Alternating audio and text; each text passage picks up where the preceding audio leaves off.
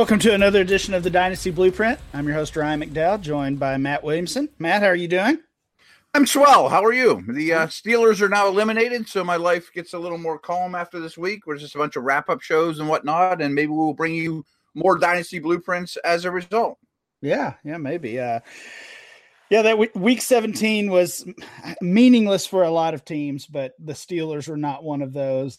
And, and of course, it didn't go their way. And then you would think that would be kind of the end of the news cycle for the Steelers, but not quite. The soap opera continues.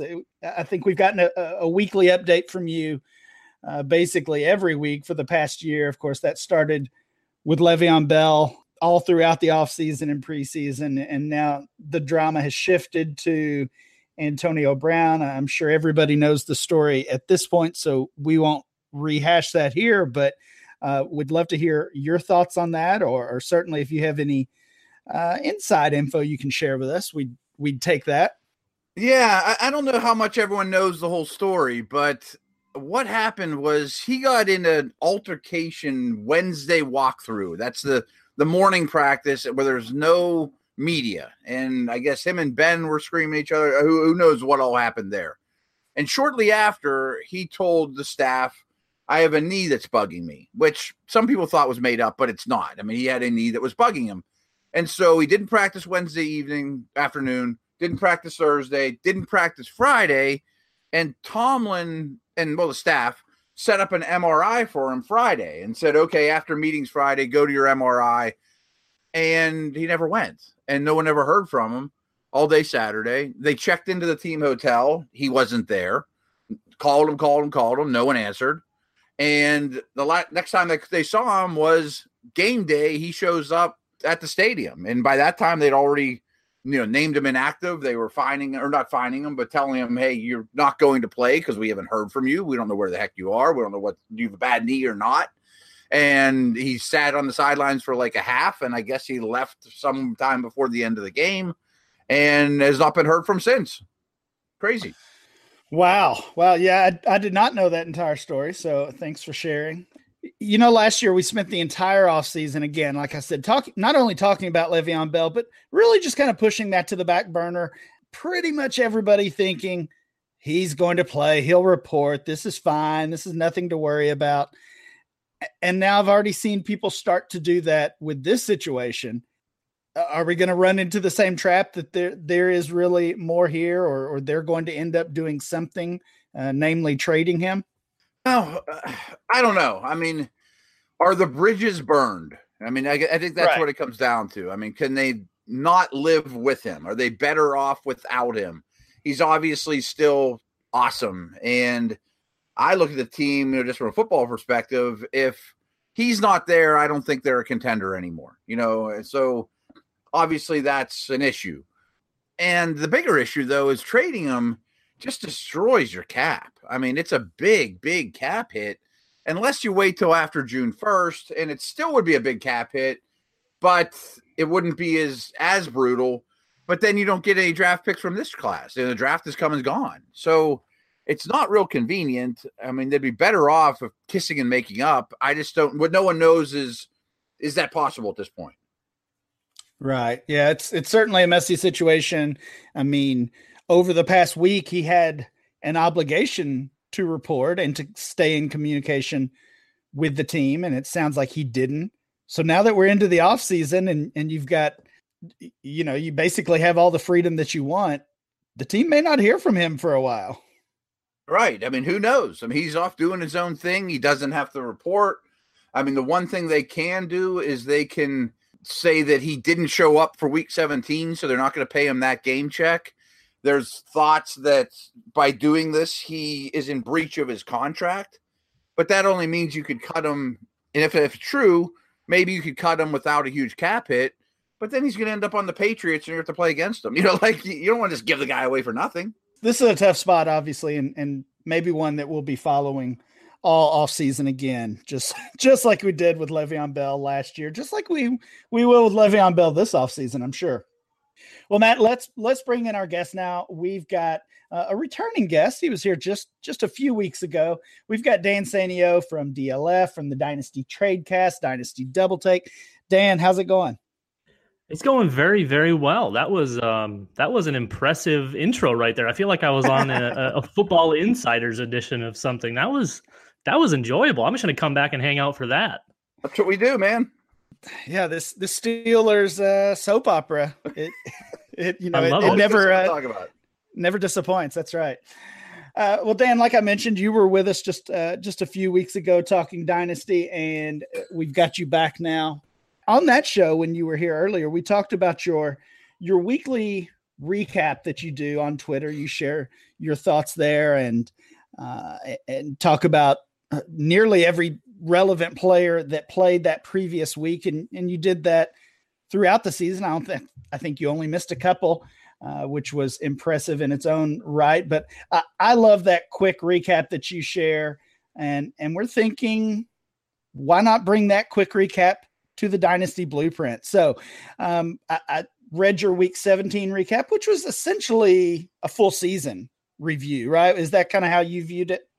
Yeah, I wanted to I wanted to kind of more deep dive uh, with with still limited context in there, but adding a little tiny bit of context with the keep trade drop portion of it. So from the bigger scope of things, we were able to kind of put players in different categories and really try to figure out what we want to do for this off season and moving into next season obviously pre-draft pre-combine before some really big important decisions are made and and kind of figure out what we want to do with all of these players whether they're relevant or not yeah that's that's great thought and this this time of year there's so many decisions for dynasty players to make you you essentially have to make a call on every single relevant player like kind of like you did uh, earlier in the week when you shared this but that's what that's what dynasty players have to do. The players on their roster, do they want to keep them? Do they want to dump them?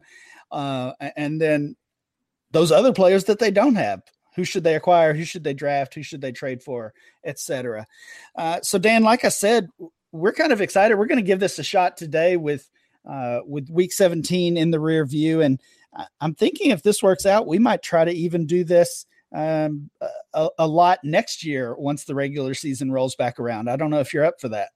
Yeah, I think it'd be a lot of fun. I think I think the quick hitting thread is is nice as is, but I think something that can provide some context, like coming here and chatting with you guys, getting some more thoughts on it, uh, some more perspective from from bright people, I think is really really important. Um, mostly, it's bright just to kind of might be a stretch, but we'll do what we can.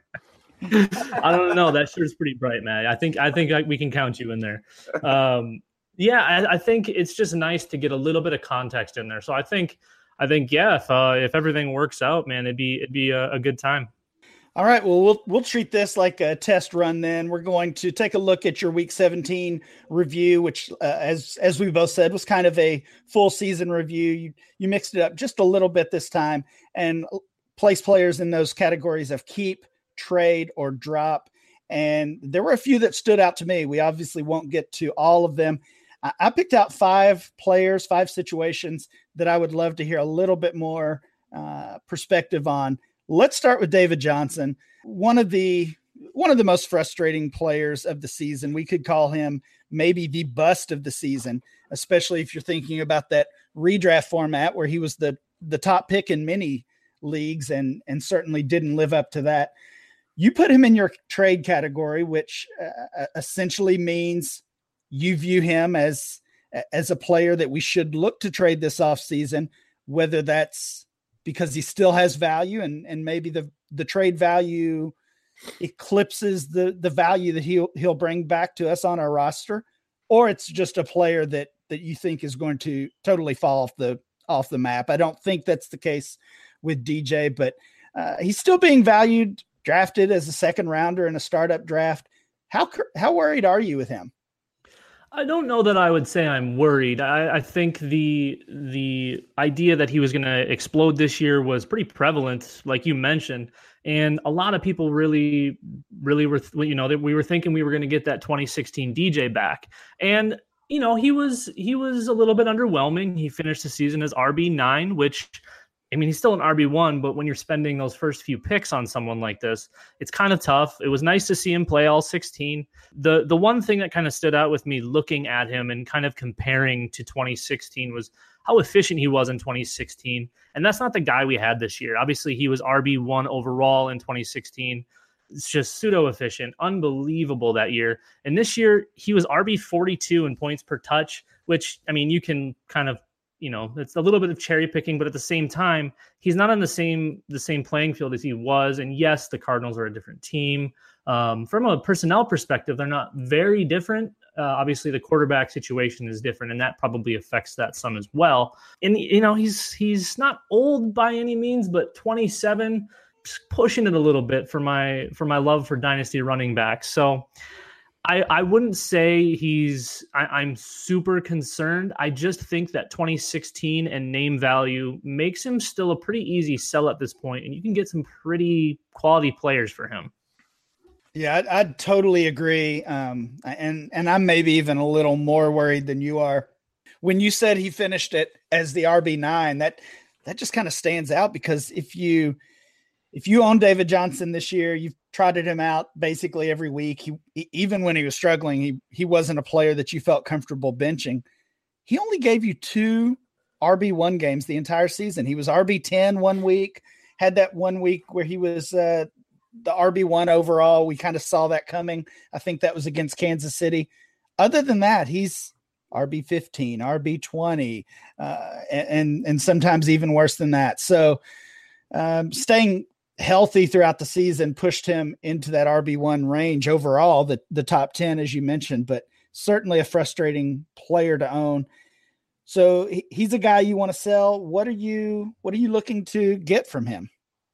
Uh, the other the other running backs in his range, you know, that low end RB one, um, your James Conners are are guys that kind of come into come into play, and the other wide receivers in that zone, I think Julio is kind of around there in his startup ADP. It looks like Antonio Brown sliding down that way, and obviously I bring up David Johnson's age, and now I'm talking about older wide receivers.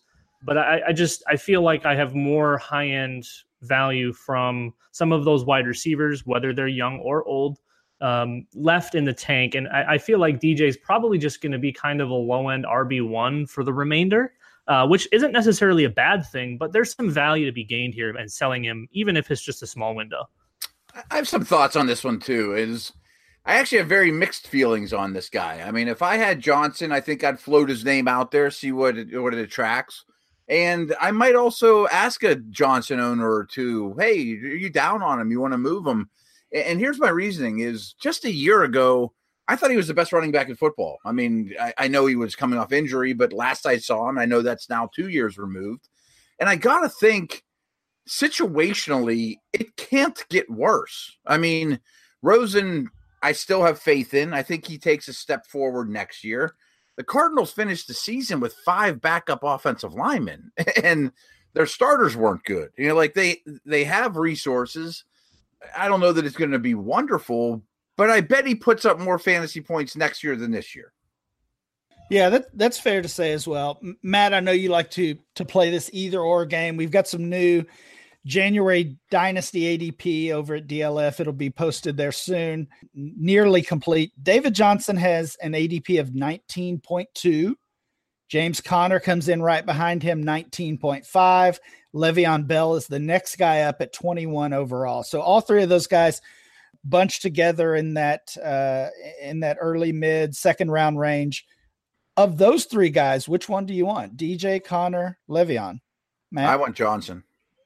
I want Dan? Johnson easily. Yeah. Dan, what about you? I think I'm taking James Conner there. Uh, as much as it was fun to see Jaylen Samuels kind of have a couple of those breakout games in, in Conner's absence, I think I think the Steelers like having both of those players. And and maybe Matt, you can give us a little insight on this. I think I see them maybe moving Jaylen Samuels more to that that H back type role where we kind of saw with Delanie Walker in the past, um, as kind of that undersized guy who can do a little bit of everything. Possibly. Um, Tomlin's history really shows that he wants one back. But that's when you have Le'Veon Bell, it makes it a little easier. But going back to even like Willie Parker and those type of guys, he's really fed one back until they they fall apart. But I think Samuels has done enough to say, hey, I can help this offense. Maybe it's only 20 snaps a game, 15 snaps a game, and maybe he is detached a fair amount. One of the problems with Jaylen is his pass protection is awful. And I, I interviewed him in minicamp, rookie minicamp, and he sat down with us for like 15 minutes. And I asked him about protection. He says, you know, I said, I, I really haven't seen you do much of protection in college. How, how are you at it? And he said, I don't know. I've never done it because if we threw the ball, I went, I ran a route. So I watched him all through camp and he got steamrolled left and right. So he, I don't think he's a natural runner. I think he's a very good receiver, but not a special one. And I also think they might sign Latavius Murray or Jay Ajayi or Spencer Ware or somebody like that that would be the number two. Ooh, that that would be interesting. Yeah, someone we, on mean, the cheap. We we've said all year, yeah, they're they're going to bring in another back. They're going to bring in another back, and as that has, you know, as Conner has proven himself, I guess that the feeling on that has kind of changed to bring in another back to replace Conner to now maybe backing Conner up. So that will be another situation to watch this offseason, and, and there'll be so many. Dan, let's move to the Bears offense. You listed uh, again. You're listing players in these these categories of keep, trade, or drop. And I thought some of your choices here were interesting. And I, at first, I thought I disagreed, and the more I thought about it, I, I think I agree with you. But would love to talk about it a lot of the key pieces of this offense, which is viewed as as one of the most successful offenses in the league, as as they turn things around this year. Uh, of course, under uh, first year head coach Matt Nagy, and and he's kind of a guy that coming from Kansas City, fantasy players. Uh, I think earlier in the season and and last offseason, we wanted those players because they were part of his team, and and now I'm thinking and wondering if that was so wise. But you listed Mitch Trubisky, Allen Robinson, Howard, and Trey Burton all as as players you would uh, be looking to trade. So, what are you thinking about that offense in general, and uh, anything specific on those guys that put them in that trade category for you? So starting uh, before before we kind of fully dive into everybody, I'll say that A Rob and Howard have mostly been on my sell list throughout the entire year. Um, if you follow the if you have followed the thread, they've basically made that statement pretty consistently. They've you know they've each had their games. Um, Howard, when game scripts you know work in his favor, he has good games and that's you know we can we kind of know when that's coming. Uh, Allen Robinson has been extremely volatile. He you know he kind of lives and dies by Trubisky and and kind of their game plan. And Trubisky, I think for for the offense to more peak out rather than kind of do this dink and dunk stuff that they've kind of been doing, whether it's Cohen or Taylor Gabriel um, or the other guys. Even Anthony Miller kind of works in that role as well. But uh, for Trubisky, I think to reach the next level, I really see the need for them to kind of move him in like the what Josh Allen's been doing, not necessarily Lamar Jackson rushing, you know, 30 times a game or whatever. Um, but even guys like Russ Wilson, you know, when when you can get those mobile quarterbacks, um, not a running quarterback, but a mobile quarterback out of there more and you can take that that look away from the defense, I, I think you're going to make everyone around you better, just like those guys have done in Baltimore and in Buffalo and, and the other places where we have mobile quarterbacks. I think that's really important for Trubisky. And I think that'll help everyone in the long run. However, I don't think this is really a match made in heaven for A Rob. Uh, I, I, still think it's going to be a little bit of that dink and dunk offense because those are safer throws for Trubisky. Uh, I think that's kind of what he needs to grow. And this this is, is going to be a team that lives and dies by its defense. Uh, so whatever they can do on offense, whether it's on the ground or you know short throws through the air, awesome, fantastic. We can do that. And that's where I thought that Trey Burton was really going to excel was in that intermediate passing game, that underneath stuff. And I mean, he had some monster games. He had a few, you know, he had a few really nice weeks, but it was either explosion or it was disappear. And that's that's tough. But again, and, and I suppose that's kind of the nature of tight end. Uh, you're kind of looking for that upside, those big weeks. Um, but you also like to have a little bit of a floor. And for him, it, you know, the the hype got really, really hot all off season.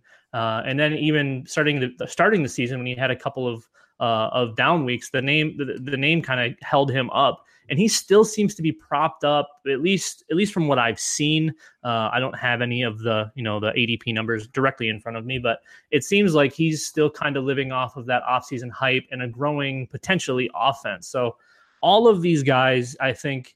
Uh, with the exception of Trubisky, depending on the direction that offense goes, I think are pretty easy sells, even at current market value. Um, I would say if if they commit to moving Trubisky around a little bit more uh, and getting him more mobile, I, I, think he would become at the very least a hold, uh, and potentially I'd even look to buy if we see him start to improve uh, as a as an actual passer rather than just kind of you know a, a modified running back. I think probably the important, most important guy there for dynasty purposes is Allen Robinson. Overall, definitely fair to say he's been a disappointment what's kind of the worst case sell price? I guess what's what's the bottom dollar on A Rob if you're if you just want to get out from him? It'd probably have to be still in that mid first range because of his name value. You know, I'd slide down a little bit into that late first plus a piece, uh, if that makes sense. But uh, honestly, if I'm if I'm moving him, I'm probably more looking into another wide receiver um, guys around him like Chris Godwin or Alshon Jeffery. Um, so a couple of guys that people are either really high on or really low on. And if you're able to kind of move around and, and find, find a piece that has a little bit higher of a floor and maybe not even as much value, uh, you know, as far as the name value goes, I think, I think if you can slide down a little bit and increase your floor, I think that's an important move there because I'm not sure I'm not sure, you know, how A Rob's future is going to look. I don't, I don't know if we, I, I, don't think we'll ever see garbage time or A Rob like we, like we've had in the past with Bortles. Uh, I think that man is long gone, but I still think he can be an okay contributor. Uh, it's just going to be, it's going to be a lot of peaks and valleys. Dan, I'm curious. Are you lumping Tarik Cohen in with that group? I am not because yeah, I, I think Tarik. Think so. I think Tarik works really well in that type of offense, and I think Nagy's shown that kind of explosive playmaker, scat back, whatever you want to call him, and, and he works well in that dink and dunk offense as well. Mm-hmm. And you know, it's a little bit different with Howard because I don't really see Howard as a pass catcher. I think he's a solid two down back. Uh, I just don't see the offense doing well, you know, with him as the lead guy. Matt, uh, the narrative coming out of Chicago, or, or or I guess the narrative that a lot of fantasy analysts have noticed, it seems, with the Bears is that this Nagy offense just spreads the ball around so much, whether that's because of him or or maybe that's something Trubisky is doing, that we can't necessarily count on any of these guys to be consistent. That he's looking at all the options on every pass play and whoever's open is who's getting the ball. It doesn't matter if it's that wide receiver one, Allen Robinson, or if it's Miller or Gabriel or whoever it might be. Is that something you've seen in, in your chance to watch them this year? Yeah, and I think it's really good coaching for NFL reasons. I think he does a great job of scheming people up, and they're hard to defend because it's not like we know the ball's going to Hopkins. You know, I mean, like eh, you got to defend every blade of grass and every player basically equally. So I guess, and but that obviously isn't good for fantasy. I just want to mention Trubisky though. Like I wonder if he's going to be a little bit better version of Blake Bortles. I mean, I just have doubts about him as a passer, and I don't know that he'll ever be super accurate. I would like the, the running's going to be key. The thing is, though, the offense and the wheels kind of make him pretty fantasy relevant. I mean, every week. Well, there's a few guys we could say that about, right? Right. I mean, no, for sure. Uh, Dan mentioned Josh Allen and and Lamar Jackson. Like we haven't we've seen more as a passer from Trubisky than than those guys, but mm-hmm. but they're not too far behind him, in in my opinion. Uh, and that, but they're better runners, right? Sure, sure, yeah. but but right, you're you're right. To me, that's also um, a worry for the for the future. Like, I, I just don't know how safe those guys are as NFL starters. Yeah, I think that's well said. I mean, if especially Jackson, but all three if they don't get better from the pocket on third and eight, they're not going to be starters in three or four years.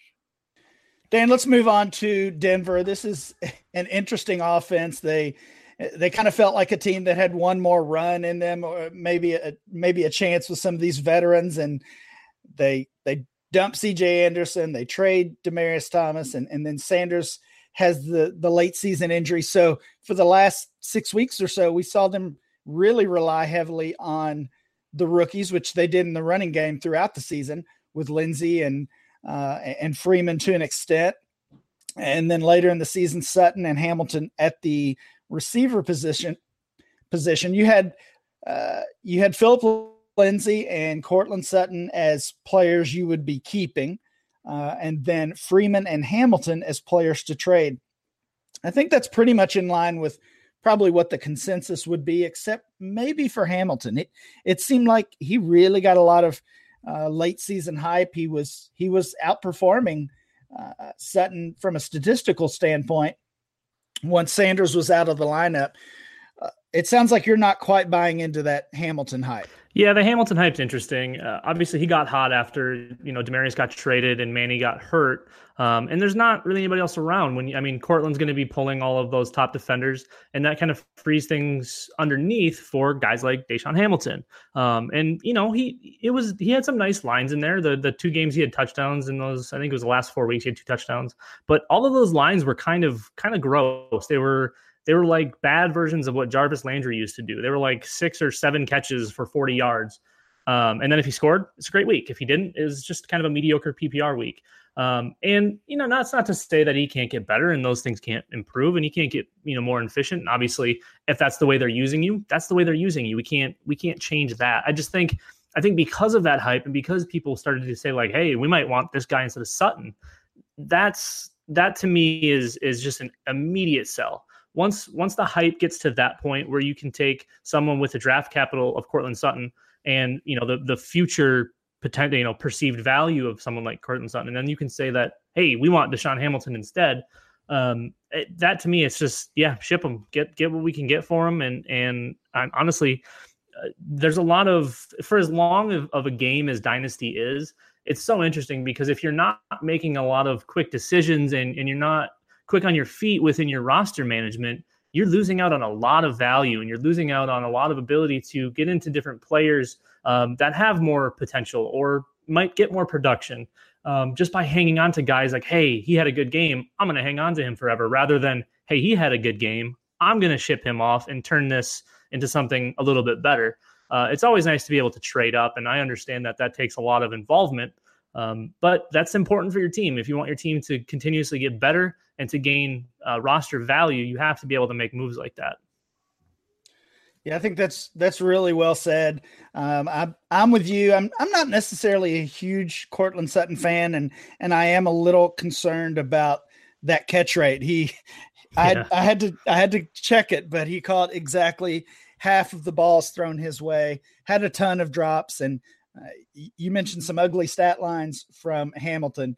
Uh, Sutton's Sutton's were even worse, but yeah, um, I, I, think when we're talking ceiling, I don't think those two players are in you know in the same range necessarily. So if you could somehow turn Hamilton and a little something into Sutton, it, that that's a move you'd be making, I assume. Easy money. That's that's easy money, and those are the kind of moves you need to look for when when guys get hyped up like that, especially kind of the lower end, you know, preseason stash type players that were going in in you know mid rounds of rookie drafts. That's the exact kind of move you want to make, and not to say that he can't turn into something. I think he's actually a decent football player, but when the hype gets there, yeah, it's it's time to sell.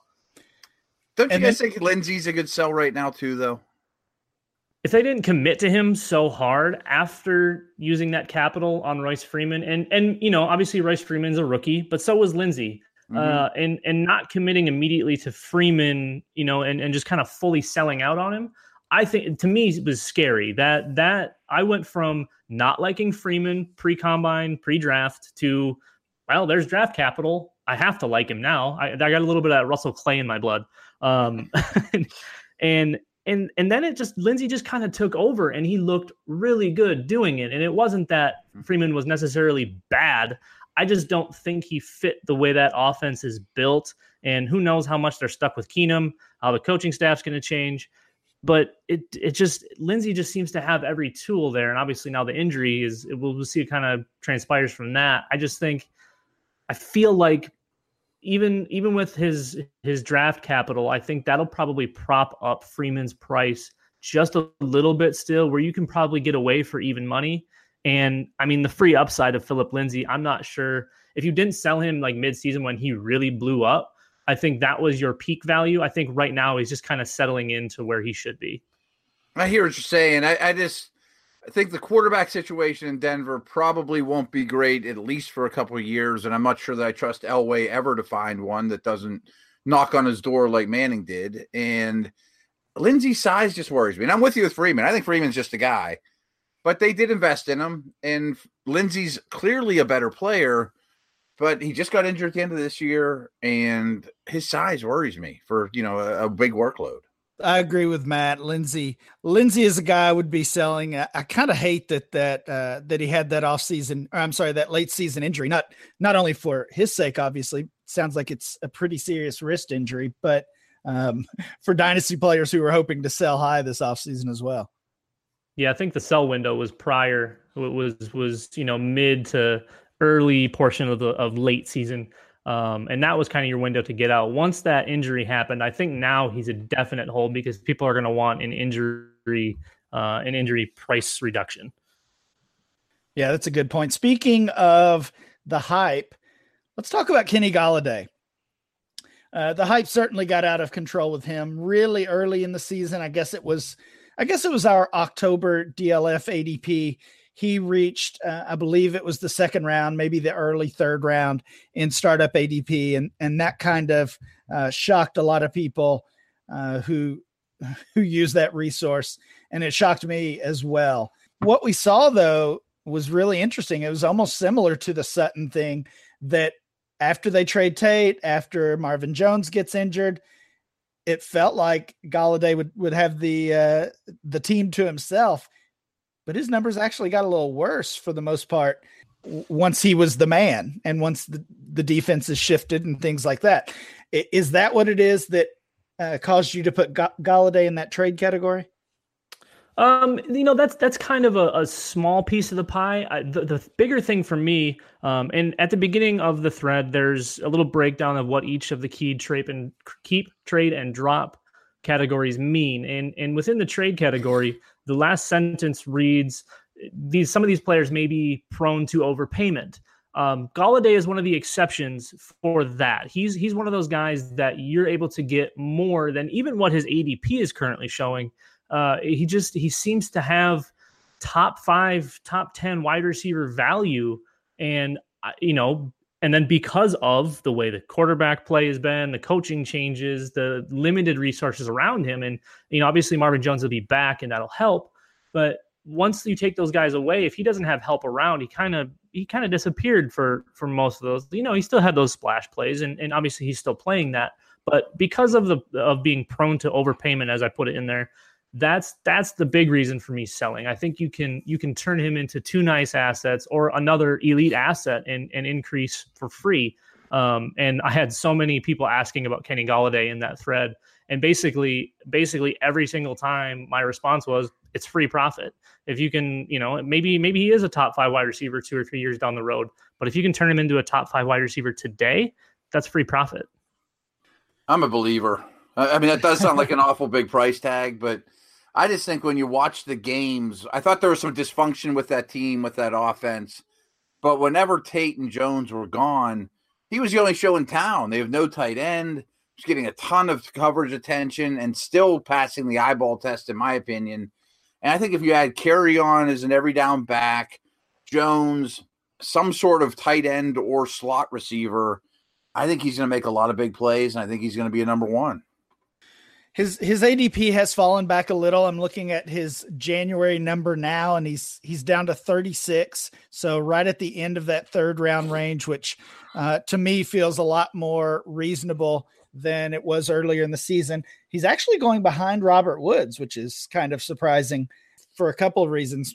Matt, you want Golladay or Robert Woods? I don't think they're close. I want Golladay. Yeah, Dan. Ooh, that's see because that's that's one of my guys though. That's that's a tough one. I think. I, I think I'd probably take Golladay just because I know I could get more, but that's really really tough. Okay, so maybe maybe his value is coming back to uh, where where it probably should be. Let's move on. Last one we want to talk about is the Seattle backfield. Uh, of course, Rashad Penny was the the player you mentioned, the Royce Freeman draft capital and how that impacted his value.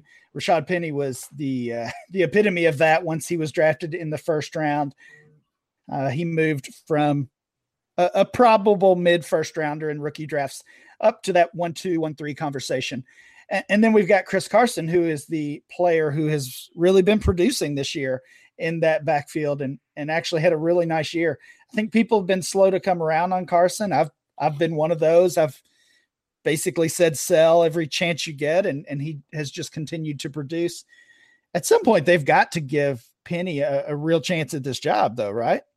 Yeah, I think you know Pete Carroll. It seems I don't know if he's necessarily notorious for not using rookies, but it, he always kind of seems to slow roll them um, and and let them get a, their feet wet a little bit before they get a full workload. Chris Carson, and he has looked pretty solid. I'm not going to take that away from him. He's been playing some pretty decent football. Um, but as an undrafted free agent, and you know the history of Seattle and those mediocre running backs that get a bunch of run and then go away and disappear. You know, your Thomas Rawls, your Mike Davises, your uh, Christine Michaels.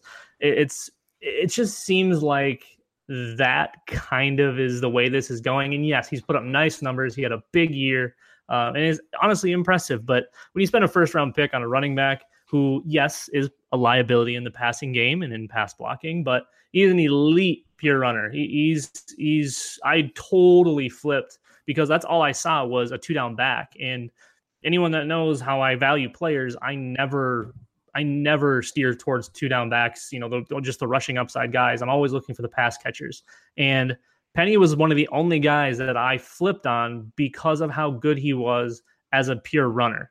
Um, that and that hurts me to do. That, that that's difficult for me to say because I'm such a PPR guy and a, and a pass catcher uh, kind of guy. So I see Penny as as getting, you know, hopefully we see him worked into that offense early 2019, uh, and we don't have to keep dealing with this. But I feel like it's Pete Carroll, and he's still going to kind of dangle that carrot a little bit. But for right now, Penny is the guy you're keeping, or or maybe even buying. Carson is the guy you're trading away after that productive season. Yeah, I think I think the it's again it's one of those guys that was free off the waiver wire. You might even be able to get him for cheap as a contender from a team that was rebuilding who kind of had that same thought process. And I think you continue to sell him until Seattle proves which direction they're going. And and for me, my money is always going to lean on the draft capital, especially when we didn't really get to see him early season or really at all. Eh, I'm I was never the biggest Penny fan, and I don't own him in any of my leagues. But I think you're right on this one. If you own them, you're not going to get much for them at this point. I mean, you might as well keep them for what you're going to get in return. And I absolutely agree that Carson is a trade because people are going to like him. He looks good on tape. He's in the playoffs. People are going to watch it. Every eyes are going to see him on over the weekend. And he's fine, but he's not special. And he's got a big workload. And I don't know if he'll hold up all that well. Dan, I know you didn't have a, a buy category. I think I believe those players were kind of included in your in your keep group. Uh, but if you were to list some specific players that you would be buying this offseason, m- maybe just a few, who would be some of your prime targets? So follow up tweet to the whole thread, you know, kind of post mortem was um, who was one of your guys that you just can't seem to get rid of and always seem to seek out. And it's going to be this offseason again, Marvin Jones, because he's always underappreciated, always undervalued. And as good as Kenny Golladay is, I think those guys can absolutely coexist. And I think they need each other, honestly. Um, so he's one of my main targets. Um, everybody that's in leagues with me, just turn it off right now while I list these guys, and then you can turn it back on when we're done. Don't do that. Another one who I was targeting again all, all last offseason, unfortunate injury, now we're looking at Jerick McKinnon. If you watched any San Francisco this year, saw what those running backs were able to do, and you're not excited for Jerick McKinnon, you might want to get yourself checked out. exactly. And then we'll go one more different uh, position group. Uh, I think this one still, you know, he, he had a, a, little bit of a rough go of it right away, a little bit of slumping. Um, but Dak Prescott, I, I think, especially in Superflex leagues, he's still got a pretty nice discount right now. Uh, and with Zeke working, and hopefully we see that line fully healthy uh, in 2019 again, that's just a, a, combination for success. And now that they have Amari Cooper and Michael Gallup going full speed, uh, hopefully we see one of the tight ends step up and do something. Um, I, I, just feel like they're going to continue to build around uh, around him and and commit to him full term. And I feel like he's still such, such a nice discount right now. And one QB leagues or or super flex or two QB, I think he's just an easy buy. That's a good one because I do think they'll add a tight end, either draft or whatever. And they're throwing the ball to Zeke so much more now. Finally, yep. those are nice, easy points for Dak, and his legs aren't going to go away. You hope Frederick comes back, who's the best center in the league. Yeah, I like that one. And I think Gallup gets better, like you mentioned. Yeah, Dak is one of those that I, I think people just talk themselves into being a player to avoid. He had had that rough start to the season, but he's now three for three, three seasons, three RB, I'm sorry, three QB1 finishes. He's been in the top 12 every year of his career. It's it's tough to deny that. So good calls there. Dan, you did a good job. We're gonna I think we're gonna try this next season. We're gonna give you a few months off, but hopefully we will have you back on here week one to recap all of the crazy happenings um, that that are uh, looking that we're looking forward to at that point. Well, I, hey, I appreciate it. It's it's always fun to come on, and, and now to do this is uh, is really exciting. I, I, suppose bringing me on was was probably just a little bit to say sorry for every time you retweet my stuff and my phone dies. So I, I, I, appreciate it, guys. It's it's going to be fun. I look forward to it. Yeah, good stuff, man. This was fun. mm All right. Thanks, Dan. Thanks, everyone, for listening. We'll be back next time with more Dynasty Blueprint.